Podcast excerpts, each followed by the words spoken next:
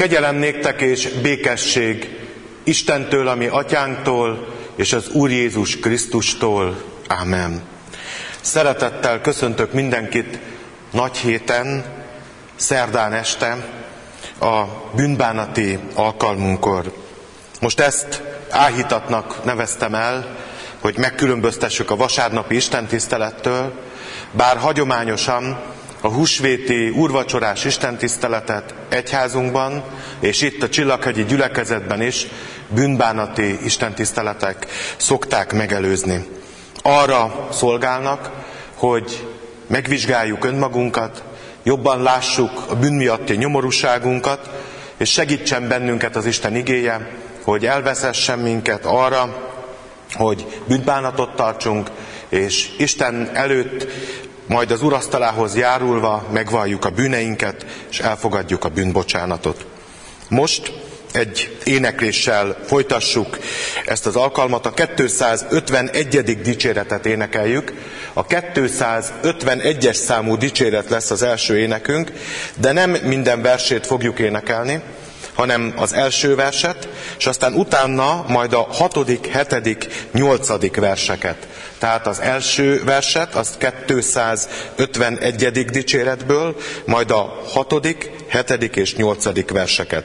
A 251-es dicséret így kezdődik, meghódol lelkem, tenéked nagy felség.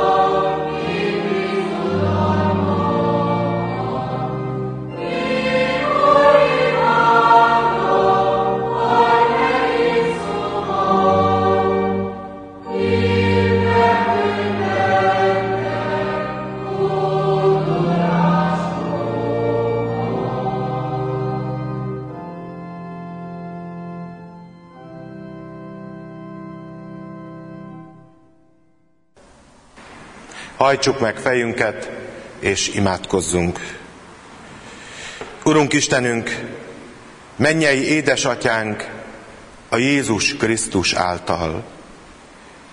Közeledve az ünnephez, mindannyian érezzük, milyen különös dolog is ez. Az a helyzet, amiben mi vagyunk, és az a helyzet, amiben Urunk egykor Te voltál. Egy ünnep, amely valahogy nem olyan, mint amilyennek elképzeljük, egy ünnep, amely nem olyan, mint amilyennek átéltük eddig, és tudjuk, hogy így volt Jézus, és nem olyan ünnep volt, nem az a páska volt, amit ő is, meg a körülötte levők egykor átéltek. Annyi minden meg tud változni, és néha mi olyan nehezen tudjuk ezeket a változásokat követni. Urunk, köszönjük, hogy Te nem változol meg. Hiába múltak el évezredek, Te ugyanaz az Isten vagy. Egykor nem volt arra lehetőség, hogy az emberek beszéljenek egymással a nagy távolságokban, úgy, hogy valaki itt beszél, valaki amott hallja a hangját. Volt lehetőség írni, és leírták, és elküldték, hogy mindenki tudja, mindenki értse a Te igédet. Urunk, köszönjük, hogy most lehetőségünk van arra, ne csak írjunk, hanem beszéljünk, hogy képpel és hanggal is közvetítsük a Te igédet. Köszönjük, hogy a Te gondoskodásod van benne ebbe a nagy nyomorúságban is, nem maradtunk egyedül, nem maradtunk a Te igéd nélkül, nem maradtunk üzenet nélkül, és nem maradtunk ünnep nélkül. Hiszen az ünnep lényegét talán még inkább átéljük most, mint korábban. Köszönjük, hogy Te vezetsz. Urunk, légy segítségül, hogy a magunk gondolataiból kilépjünk, és belépjünk abba a gondolatmenetbe, amelyen Te akarsz bennünket vezetni.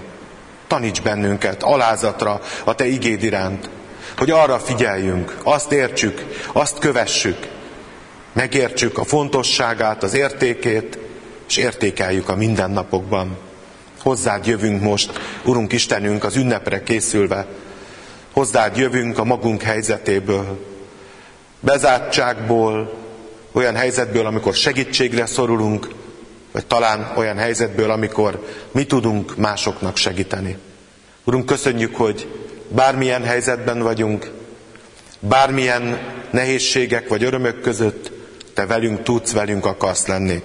Áld meg a Te igédet, szent lelkeddel légy velünk ott, ahol vagyunk, ahol rád figyelünk, és téged hallgatunk.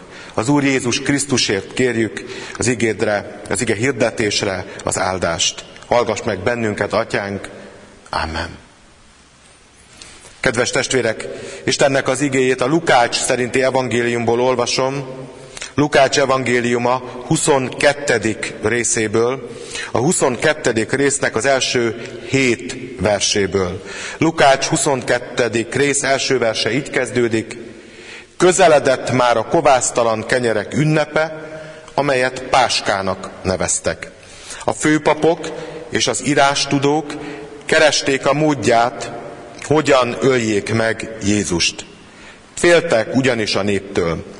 A sátán pedig, pedig bement Judásba, akit Iskáriótesnek neveztek, és egyike volt a tizenkettőnek.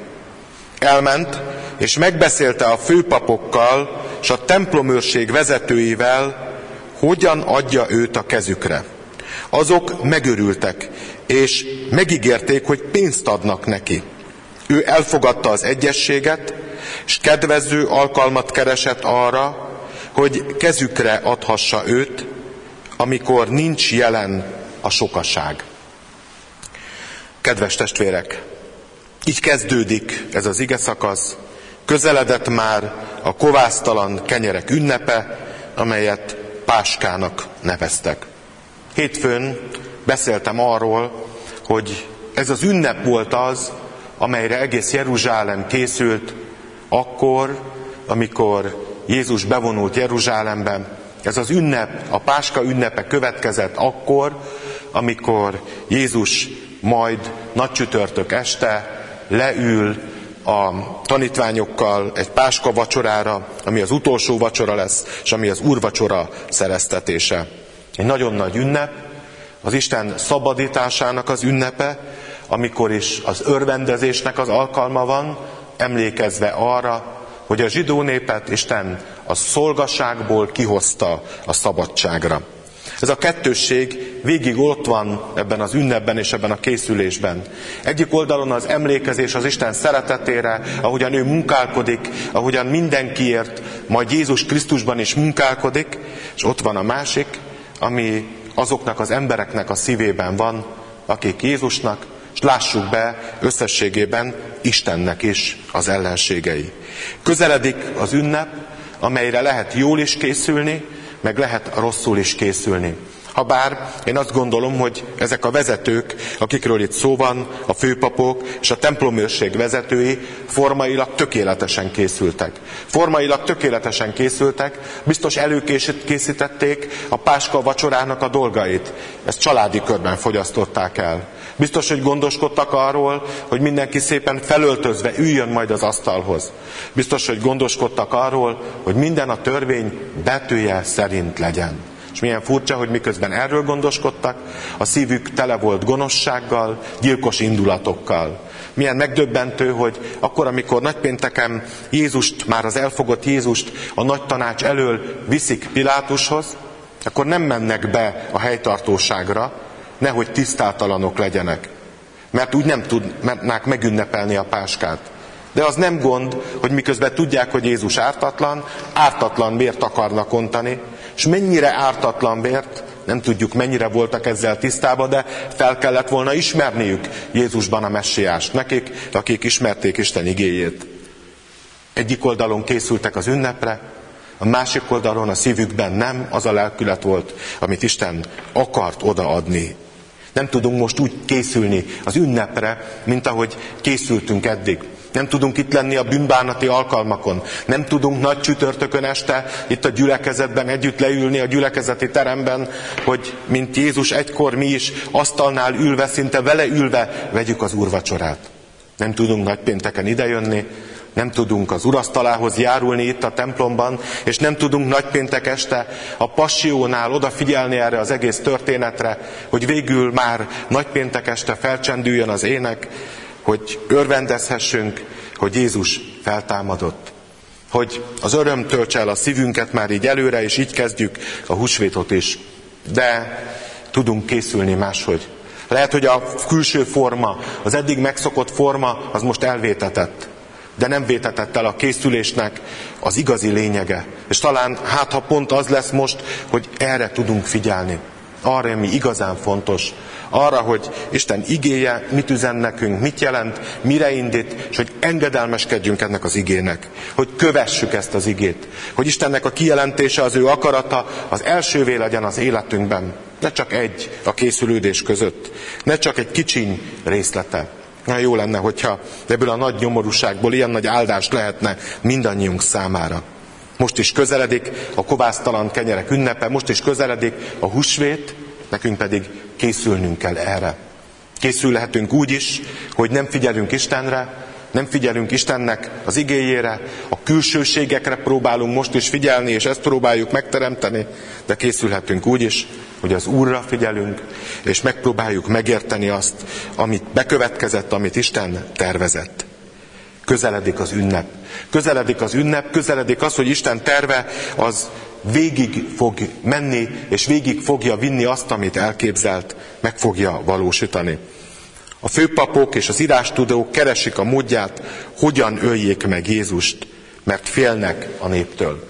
Nem arról van szó, hogy a főpapok és az írástudók valami elegáns módját akarják megtalálni ennek a dolognak. Habár az végig látszik, hogy a jogi látszatra nagyon figyelni akarnak. Mert amikor elfogják Jézust, és a nagy tanács előtt kihallgatják, meg is alázzák őt, akkor hamis tanukat állítanak. De ezek a hamis tanúk összezavarodnak, nem elég ügyesek, ebben a koncepciós perben nem lehet úgy megoldani, nem sikerül úgy, ahogyan ők ezt megteszik. Sőt, én azt gondolom, hogy ott vannak már korábban is ezek az emberek, amikor előkészítik ezt az egész nagy látszatot, hogy kívülről úgy tűnjön, mintha ők mindent jól csinálnának, valahol ilyenek is ezek az emberek, kívülről úgy tűnik, mintha mindent jól csinálnának, de közben pedig lehet, hogy éppen ők azok, akik megfizették a hangadókat a feszismeget kiáltó tömegben. Lehet, hogy éppen ők azok, akik megszervezték ezt az egészet, hogy utána saját magukat felmentsék, ó, ők úgy tettek mindent, ahogy kellett, úgy, ahogy a külső körülmények diktálták, és ahogyan elvárták tőlük. De azt tudjuk, hogy nem úgy tettek semmit, mint ahogy Isten akarata volt. Nehogy így járjunk. Nehogy mindent úgy tegyünk, mint ahogy elvárnak tőlünk, és közben ne az Isten akaratára figyeljünk.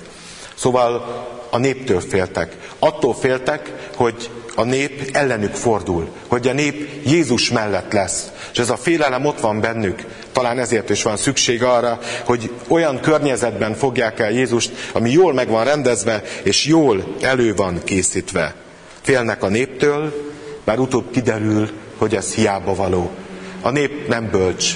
A nép nem olyan, amely magától tudja, mi a helyes. Sokszor tanultuk, én is tanultam ezt a dolgot, valamikor még a rendszerváltás előtt úgy tanították az iskolában, hogy a népi demokrácia volt, amikor a nép akarata teljesült. A nép volt az, amely megvalósította mindazt, ami akkor történt. Micsoda hazugság. Már tudjuk. Most már mindenkinek tudnia kellene, hogy ez egy nagy hazugság volt, egy nagy kirakat volt. Nem a nép akarata valósult meg, hanem az akkori diktatúrának az akarata, a szovjet birodalom helytartóinak az akarata, akik kiszolgálták őt és elárulták a hazánkat. De a látszat nem így nézett ki. Ne legyünk látszatemberek. Ne legyünk olyanok, akik látszatemberek, úgy teszünk, mintha és végül nem olyanok vagyunk. Arra tanít bennünket ez a történet, hogy vegyük komolyan az Úristent. Vegyük komolyan az ő akaratát. És ne attól féljünk, hogy mit mondanak mások, hanem arra figyeljünk, amit Isten mond. Egy rettenetes mondat van, kicsit kerülgettem ezt a mondatot, nagyon keményen hangzik, Sátán pedig bement Júdásba, akit Iskáriótesnek neveztek, és egyike volt a tizenkettőnek. Milyen rettenetes mondat ez. Bement a sátán Júdásba. Milyen rettenetes mondat ez, hogyha nem csak arról van szó, hogy Jézus találkozott valakivel, aki megszállott volt, és ott van a légió benne, és aztán utána meggyógyítja, és a dolgok rendben mennek. Nem. Itt arról van szó, hogy a tizenkettő közül egy, akit Jézus választott, akit ő hívott el, abba megy be a sátán. Hát ez megtörténhet. Hát megtörténhet, hogy az, aki Jézus mellett van, az ellene fordul. Nem csak, hogy ellene fordul, hanem az árulója lesz. Milyen rettenetes dolog ez a történetben. Hiszen ott vannak a zsidó főpapok. Mi tudjuk, hogy nekik fel kellett volna ismerniük az Úr Jézust. Fel kellett volna ismerniük Jézusban az Urat, a szabadítót, a Krisztust. És nem ismerték fel. Ez is nagyon nehéz dolog. Hiszen Jézus azt várta el az emberektől, hogy a tetteiből, a szavaiból, a tanításából, amelyek Istenre mutattak, aki elküldte őt, felismerjék az Isten akaratát. Amikor hozzá mennek keresztelő Jánosnak a tanítványai, amikor keresztelő János már ott van a börtönben, azért mert ragaszkodott az Isten üzenetéhez, az Isten igazságához, és küldi a tanítványait, a tanítványok megkérdezik Jézustól, ahogyan rábízta János, te vagy az eljövendő, vagy mást várjunk. És akkor Jézus nem azt mondja, hogy én vagyok, vagy nem én vagyok, nem azt mondja, hogy mondjátok meg Jánosnak, amit láttatok, a vakok látnak, a sánták járnak, a szegényeknek hirdettetik az evangélium, itt vannak a nyilvánvaló jelek, ezek alapján neki tudnia kell, hogy ki is vagyok én. Ugyanígy még inkább tudnia kellett volna Izrael vezetőinek, kicsoda is ez a Jézus, akit ők meg akarnak ölni. Nem ismerték fel, nem tudták, ez az ő tragédiájuk. De mennyivel nagyobb tragédia, sátán, a tragédiája Júdásnak, akibe bemegy a sátán. Mennyivel nagyobb tragédia annak az embernek a tragédiája, aki elindul az üdvösségnek az útján, a Krisztus követésnek az útján. És úgy tesz, úgy érzi, hogy ő oda tartozik, és úgy érzik a többiek is, és ott van velük együtt, és aztán utána letér előre az útról, és egy másik utat akar járni. Milyen rettenetes üzenet. Van másik út. A sátán útja a másik út. Mert kétfajta utat járhat az ember az életében, az üdvösségnek az útját, és járhatja a halálnak az útját. Az áldás vagy az átoknak az útja előttünk van, és nekünk választani kell ebből. Krisztusban újra kapjuk ezt a választási lehetőséget. És ez a választási lehetőség azt jelenti, hogy követhetjük az Urat, hogy mehetünk vele, hogy lehet az az utunk, hogy Isten gyermekei vagyunk, Krisztusban megváltottak vagyunk. Lehet ez az utunk is. Ez az evangélium, hogy ez lehetséges. Nem beszélünk róla, de tudjuk, hogy a többi út az máshová vezet. Tudjuk, hogy a többi út, ha nem ezt az utat járjuk, az nem Krisztushoz vezet. Azzal nem ugyanoda fogunk megérkezni. Mindig bosszant engem az a kép, amikor arról beszélnek emberek, hogy van egy hegy, és mindenki másféle úton jut el az Istenhez. Nem tudom, hová mennek. Nem tudom, hová igyekeznek. Az Isten eljött hozzánk Jézus Krisztusban. Csak így lehet vele találkozni. Csak ha őt követjük, csak akkor jutunk az atyához. Nincs másik lehetőség. De egy csodálatos üzenet, bár nem ebben a történetben bontakozik ki, nem Judás életében, és ez az ő tragédiája, egy csodálatos üzenet, hogy ha a halál útját jártam, vagy ha letértem a Jézusi útról, bár elkezdtem őt követni, mennyire odaadással, mennyire szívvel, mennyire csak a többiek után mindegy, de el lehet hagyni azt az utat. Lehet váltani, lehet Krisztushoz ragaszkodó életet élni. Péternek a példája mutatja, aki ugyan nem árult el Jézus, csak megtagadta őt, letagadta, más utat kezdett el járni, megijedt, nem merte követni, hogy van bűnbocsánat, hogy Isten meg tud nekünk bocsátani. És lehet választani ezt a másik utat. Lehet választani ezt a másik utat, hogy odafigyelünk Isten akaratára, hogy innentől kezdve őt akarjuk követni. Hogy nem az a legfontosabb, amit én akarok, amit a többiek akarnak, hanem az, amit az Isten akar.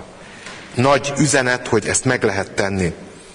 De azt is látjuk, Judásnak a példája mutatja, hogy nem mindig így történik.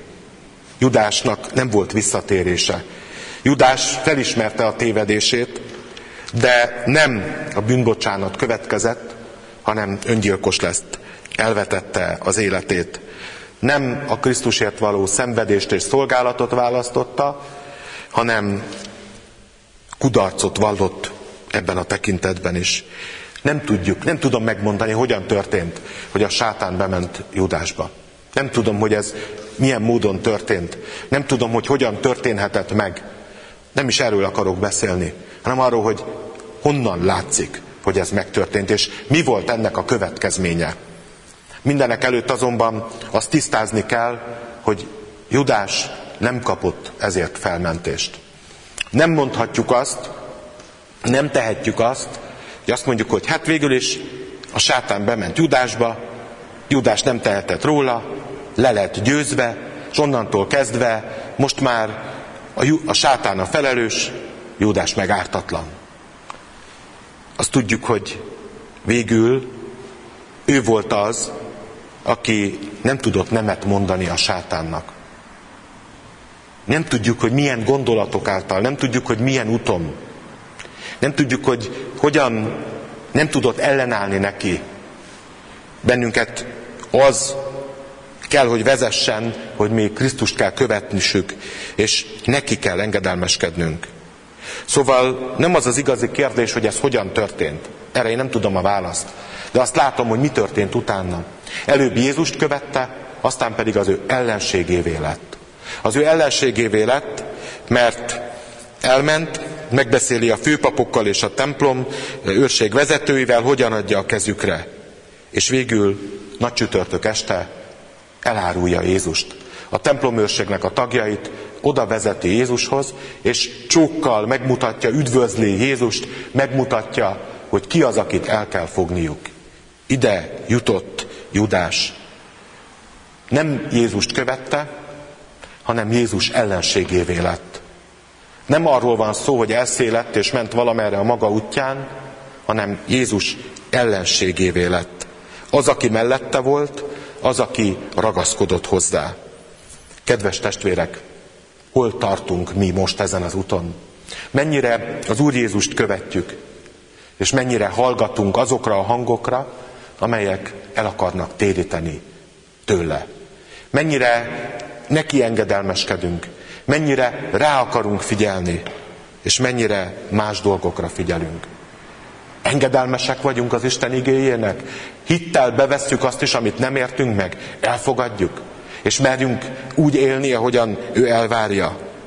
Vagy csak Jézus környékén vagyunk, és nem merjük őt igazán követni. Mit tett Judás? Judás azt tette, hogy átállt a főpapoknak az oldalára.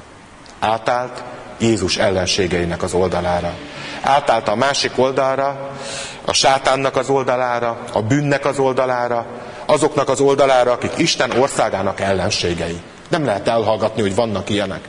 Nem lehet elhallgatni, hogy vannak olyanok, akik nem az evangélium terjedését, hanem annak az akadályozását akarják. Nem lehet elhallgatni. Vannak olyanok, akiknek nem elég, hogy ők maguk hitetlenek, istentelenek, hogy nem tisztelik az Istent, hanem káromolják, hanem bennünket is, Isten gyermekeit arra akarják rávenni, hogy mi is ilyenek legyünk. Gunyolódással, viccelődéssel, hol tudományos mezbe bújtatott csacsiságokkal rávenni arra Isten gyermekeit, hogy ne kövessék őt. Tudunk-e igazán Istenre figyelni? És mennyire veszük észre ezeket a buktatókat? Mennyire látjuk meg? Judás rossz útra tért, és ezen az úton haladt. És nem tudott visszatérni semmilyen formában. Hív bennünket Isten, hogy mi maradjunk a Krisztus követésnek az útján, és forduljunk el attól, amit Judás tett. Van egy érdekes helyzet, egy érdekes értékelése ennek, mégpedig, ami, ha jól emlékszem, egy rockoperában, a Jézus Krisztus szupersztárban fordul elő, ahol úgy magyarázzák Judásnak a tettét, és máshol is hallottam erről, hogy végül is Judás jót akart. Ez kicsit furcsa talán annak, aki ezt nem látta, de mindjárt megértjük. Végül is Judás jót akart, azt látta, hogy valahogy nem megy ez a dolog. Hát Jézus a messiás, de mégse ismerik el. Kicsit be kell segíteni. Majd, ha elfogják, majd ha Jézus sarokba szorul, na majd akkor meg fogja mutatni, hogy ő a messiás. Majd jól szétcsap közöttük, majd jól király lesz, és onnantól kezdve végül is Judás nem rosszat tesz, hanem valami jót tesz. Nem tudom, hogy mennyire legitim ez a gondolat. Nem tudom, hogy mennyire lehetne igazolni ezt a Bibliából, de létezik ez a gondolat. És ha tovább megyünk ezután, azt kell mondanom, hogy bizony, ha még jó szándéka is lett volna, nagyon rosszra vezetett. Nem elég a jó szándék, ha így lett volna is. Nem elég a jó szándék, ha rosszat teszünk, hanem Isten gyermekei vagyunk. Attól, hogy jó szándékkal tesz valaki valamit, abból még nem biztos, hogy jó lesz. Még nem biztos, hogy Isten akarata szerint történik. Nem biztos, hogy, hogy az Isten követéséről szól, amikor mi akarunk ügyeskedni. Nem tudom, hogy milyen, mi van ebben a gondolatban, de itt is látszik, hogy a jó szándék önmagában kevés. Az engedelmesség az, amire szükségünk van. Nem a magunk dolgai és a magunk ötletei az, amit követni kellene. Persze vannak csodák. Egy nagyon nagy csoda van ebben a történetben, amit azért látni kell. Szinte ugyanaz történik, amiről József beszél akkor, amikor már Egyiptomban van ő is, és Egyiptomban vannak a testvérei is. És az édesapjuk, a tizenkét fiúnak az édesapja, Jákob, aki az Izrael nevet kapja, idős korában Egyiptomban meghal. És akkor megijednek a testvérek. Lehet, hogy csak azért nem állt bosszút József eddig rajtunk, mert nem akarta, hogy az édesapánk lássa. De most, hiszen Józsefnek hatalma van, de most mi fog következni? És akkor azt mondja József nekik, hogy ti rosszat terveztetek ellenem, de Isten azt jóra tervezte fordítani. Milyen csodálatos dolog, amikor ez bekövetkezik. Ott vannak a főpapok, templomőrség vezetői, rosszat terveznek Jézus ellen. És ott van Judás, aki szintén rosszat tervez Jézus ellen. És milyen csodálatos dolog, hogy ezt a rosszat Isten tudja jóra fordítani. Bár Jézus meghal, bár sikerül a gonosz tervük, és semmi nem menti fel őket az alól, amit elkövettek, végül a mi számunkra az üdvösségnek az útjává válik. Kedves testvérek, a mi dolgunk az, hogy az üdvösségnek az útját járjuk. A mi dolgunk az, hogy Krisztust kövessük. Mert jóra fordította még a rosszat is az Isten, a mi számunkra is értünk. És nekünk az a dolgunk, hogy erről a jóról bizonyságot tegyünk, ezt a jót kövessük, és Isten gyermekeiként éljünk ebben a világban.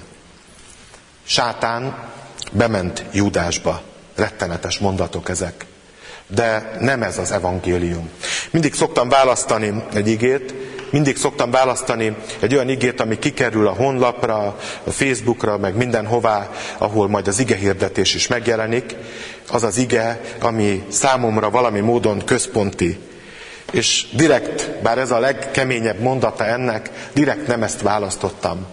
Mert nem Júdásról, nem a sátánról, nem a bűnről szól az evangélium, hanem a reménységről. Ezért választottam az első verset, közeledett már a kovásztalan kenyerek ünnepe, amelyet Páskának neveztek. Közeledik az ünnep, ami lehetőség számunkra, hogy őszintén ünnepeljünk, Isten igéjére figyeljünk, kegyelmében részesedjünk, bűneinket megbánjuk, és örvendezzünk a mi Urunknak. Így hív bennünket most is Isten önvizsgálatra, hív bennünket arra, hogy ne önmagunknak, hanem néki éljünk. Amen.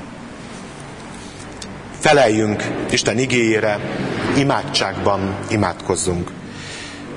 Urunk Istenünk, mennyei édesatyánk, megvalljuk előtted, hogy sokszor nem értünk dolgokat ebben a világban. Nem értjük azt sem, hogy miért van ez a járvány, és miért történt meg. Hisszük, hogy tudsz ebben is tanítani, és tudod valami módon, ami életünkre nézve végül mégis jóra fordítani. Hiszük, hogy akik téged szeretnek, akik téged követnek, azoknak minden a javukat szolgálja. Nem tudjuk, hogy hogyan, nem értjük, de hiszük, hogy a javunkat szolgálod. Urunk, köszönjük neked, hogy tanítasz bennünket. Köszönjük, hogy emlékeztetsz Jézus Krisztusra, a mi Urunkra. Emlékeztetsz az ő áldozatára. És emlékeztetsz arra, hogy minden emberi gonoszság ellenére te azt vitted végig, amit elterveztél. Eltervezted, hogy megmentesz bennünket, hogy örök életet adsz nekünk, és megcselekedted. Urunk, köszönjük, hogy ilyen kegyelmes Isten vagy. Köszönjük, hogy így lehetünk mi is, mi magunk is a te gyermekeid. Köszönjük, hogy nem a bűnön, nem az elforduláson, hanem a megtérésen, a hozzád térésen és a követéseden van a hangsúly. Kérünk, hogy mi ezt tegyük. Kérünk, adj nekünk erőt ehhez, hogy ehhez ragaszkodjunk, és ebben járjunk. Urunk, olyan sokszor letérünk erről az útról, megvalljuk előtted. Megvalljuk neked azt is, hogy bizony nem vagyunk mindig engedelmeskedek, engedelmesek a te igédnek. Nem úgy döntünk, ahogy te szeretnéd, hanem hatalmasan legyőznek bennünket az indulataink, a kényelmességünk, legyőz bennünket mindaz, ami nem hozzád visz közelebb, hanem eltávolít tőled. Urunk, megvalljuk előtted, hogy olyan sokszor kényelmesebb nélküled élni. Úgy, ahogy megszoktuk, úgy, ahogy mások is csinálják, olyan döntéseket hozni, úgy látni a világot, együtt menni a tömeggel, a széles úton, kényelmesebb.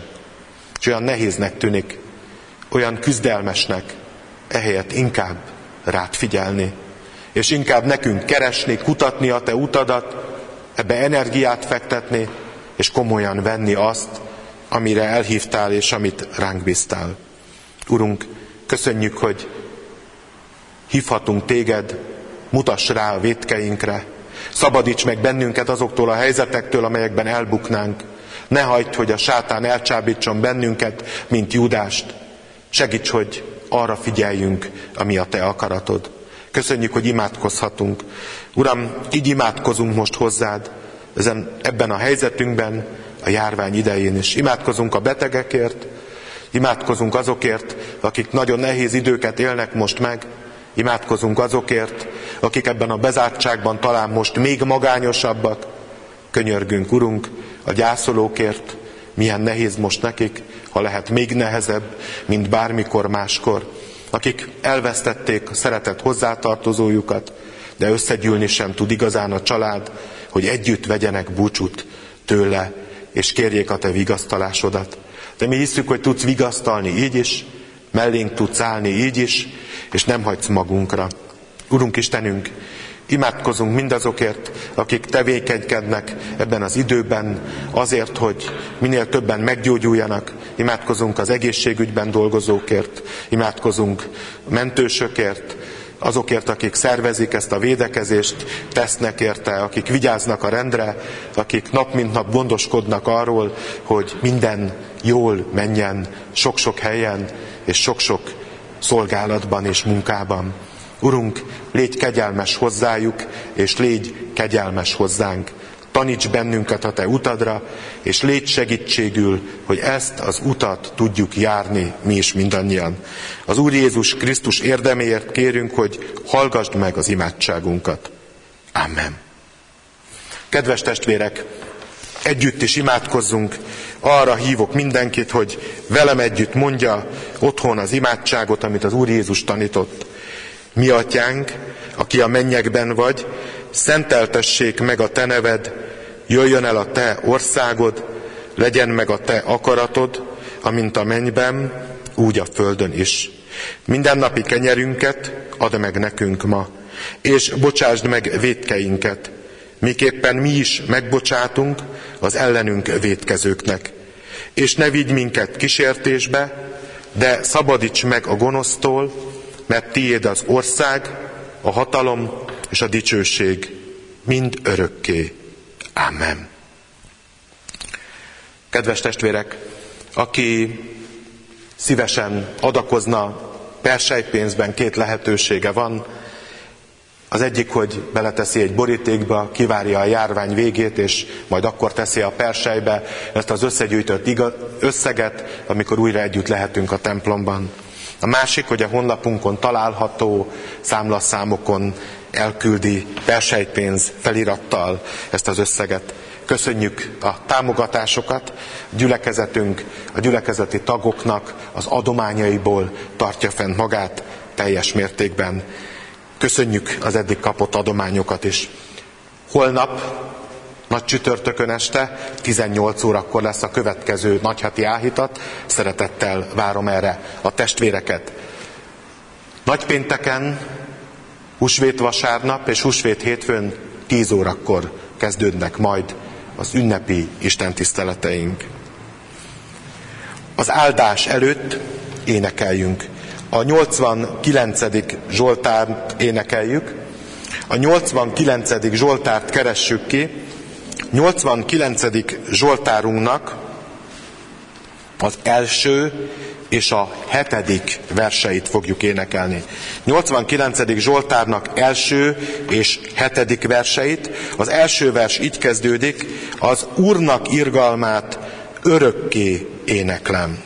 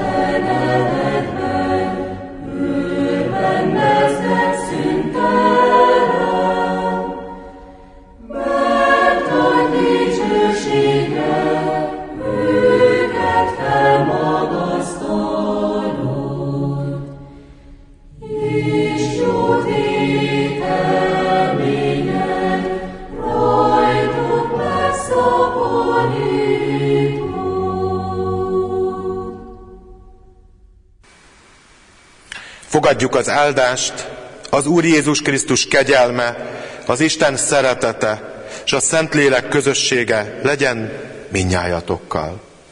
Amen.